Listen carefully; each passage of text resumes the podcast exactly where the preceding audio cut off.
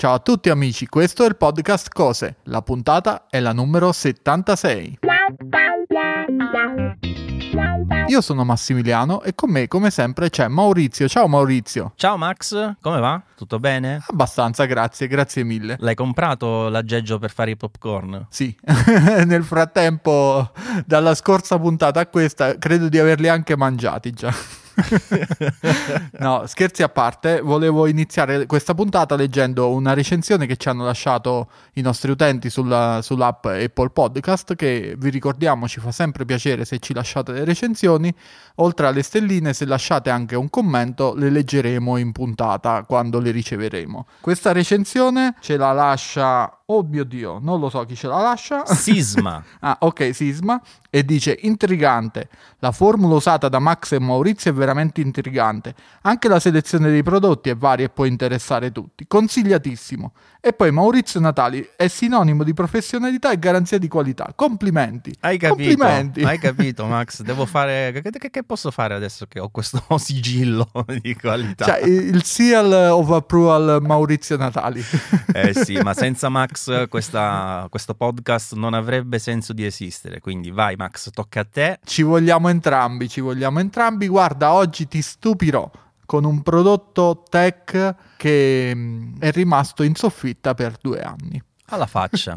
allora, Quindi è proprio un spiego. prodotto nuovo, appena uscito sicuramente. In realtà è così tanto strana questa situazione che eh, c'è gente che magari lo vuole e ancora non riesce a metterci le mani sopra e non è una PlayStation 5. No, anche perché la PlayStation 5 ormai si trova abbastanza. Ok. I nostri Sì, utenti del canale effettivamente. tech.saggioferte.it la trovano con eh, regolarità. E tra l'altro Con per la facilità. prima volta eh, da diverso tempo è la prima console venduta anche in Giappone, se non erro, superando la Switch che era in testa ormai da una vita praticamente. Eh beh sì, perché eh, cioè, proprio fisicamente non c'erano console da vendere, quindi era proprio un po' impossibile che, che fosse in testa alle classifiche. Comunque ritorniamo al nostro prodotto, è un prodotto di alta, tec- alta tecnologia, dai, tecnologia Altina. e- Altina, Altina ehm, che io ho comprato nel 2020 e mi piaceva, cioè già all'epoca non sapevo che farci, e infatti è finito in soffitta per due anni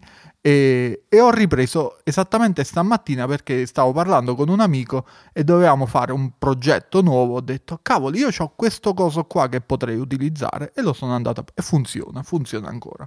Impolverato, ma funziona. Lo sai che io mi ritrovo spessissimo in questa situazione con l'unico problema che il finale da me cambia, cioè io sono sicuro di averlo ma non lo trovo perché poi insieme a tutte le robe che accumulo, ma chissà dove sta. No, no, l'ho so. trovato, l'ho trovato. Idee? Vabbè, cioè così potrebbe essere veramente la qualunque, un tiralatte, Allora, che ne so. ci- Cioè, ci no, no, no, no. Ci spostiamo. Allora, guarda, ti posso aiutare tantissimo. Vai. No, non mi aiutare tantissimo, dimmi di che almeno che si tratta, insomma, come Eh sì, tipologia. sì, nel senso ti dico che tipologia è. Vai. È un computer, È un computer, allora è un Raspberry, quasi. è un Arduino. No, nel senso sì, ma quale Raspberry, Ah. eh? Allora è il Raspberry Pi 400. Sì, cavoli, proprio al volo l'hai preso. Praticamente- perché? Perché anch'io ce l'ho. È il Commodore dei Noartri. Bravo, ma ce l'ho anch'io vicino proprio. Questo so dov'è, ce l'ho ancora vicino Ok. perché c'ho sempre il pallino prima o poi, lo metto in funzione e ci faccio qualcosa. Però in realtà Ah, che ci facciamo? eh, non ci ho mai fatto niente, ti devo dire la verità. Allora, praticamente io l'ho preso oggi perché mi serviva un Raspberry al volo per eh, montare un'immagine di Volumio che è un, eh, un OS per, per chi ascolta la musica praticamente, è uno streamer di rete eccetera eccetera. Vabbè, non diciamo che cosa ci dovevo fare. No, però era interessante anche cosa ci dovevi fare, eh, per carità. Poi magari ci facciamo un approfondimento un'altra volta.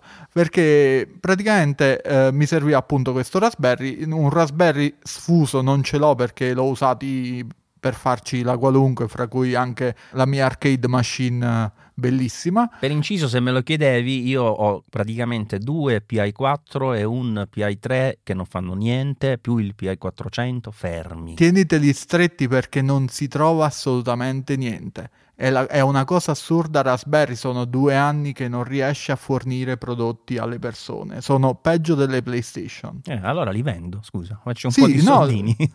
Praticamente su Amazon un Raspberry Pi 4 sta a 200 euro. Stai scherzando? Eh, guarda. Io li ho pagati tipo 45. eh sì, sì, sì, io ricordo le offerte che segnalammo, 38 euro quello con 4 giga di RAM, me li ricordo benissimo. Eh. E adesso costano uno sproposito praticamente e non se ne trovano. Però il prodotto è molto molto interessante perché di base è una tastiera con un case rosso e bianco, anche molto molto carina. Uh, layout italiano che ha tutta una serie di porte sul retro, fra cui due micro HDMI, per l'uscita a un doppio monitor perché si può comandare, si possono pilotare fino a due monitor col Raspberry Pi 400. Due port USB 3.0 per uh, dispositivi, una port USB 2.0 che è quella dove va collegato il mouse, diciamo. Io ho preso all'epoca presi il kit che era completissimo, ovvero c'era la tastiera computer, il mouse, la memoria, il cavo, l'alimentatore, tutto e all'epoca costava 109 euro. Adesso non se ne trovano più di questi qua, però su Amazon in vendita l'ho trovato a 150 euro più o meno, quindi vi metteremo quel link lì nelle note della puntata ed è un computer a tutti gli effetti. L'unica cosa è che ovviamente ci gira Linux, quindi bisogna un attimo valutare la situazione, nel senso non è la cosa più user friendly del mondo. Però, insomma, nemmeno per, per un'applicazione Office, per esempio, potrebbe essere ottimo perché ci, gira OpenOffice, ci si può guardare YouTube, ci si può fare navigazione web e tutte queste cose qua in modo molto efficace, pure perché sono computer che consumano niente, occupano lo spazio di una tastiera e di un mouse sulla scrivania e vi serve solo un monitor per finire il, il, kit, diciamo, per avere il computer completo. Allora, io ricordo di averlo provato con uh, un paio di sistemi operativi messi nella micro SD. E però, allora, le prestazioni per fare tipo um, browsing web, ecco, queste cose che dici tu, anche uso ufficio, sono accettabili, per carità. Però manca quel minimo di reattività che onestamente mi sarei non dico aspettato, ma che avrei voluto, ecco, in questi termini mm-hmm. è più giusto, e che secondo me doveva essere in qualche modo realizzato già con una semplice modifica. Cioè, ma perché ancora con queste micro SD? Beh, effettivamente questo è un, è, un, è un, problema che Raspberry si porta dietro da un po'. Ci sono alcuni HAT per, per la board base, diciamo, che riescono a interfacciare un SSD, eh, sia SATA che, che, M2. Ne ho visti di, di, di entrambi i tipi però comunque la memoria principale col fatto che rimane sulla micro SD lo rende un dispositivo lento, cioè non lento in senso assoluto. Eh no, no, ci sta, le- cioè con i tempi che corrono si può dire che questo è lento, no? Cioè nel senso sì, sì. è accettabile se tu lo, con- lo, confronti anche a macchine di un tempo, ma ormai anche il computer più scrauso ha un SSD e rispetto a una micro SD, cioè la differenza è palese. Poi sì. dipende che micro SD ci metti, ma non è che a che livelli puoi arrivare, mm, insomma. Non cambia tantissimo eh. perché ci ho provato le A2, ci ho provato le V60, ci ho provato un po' di tutto, insomma.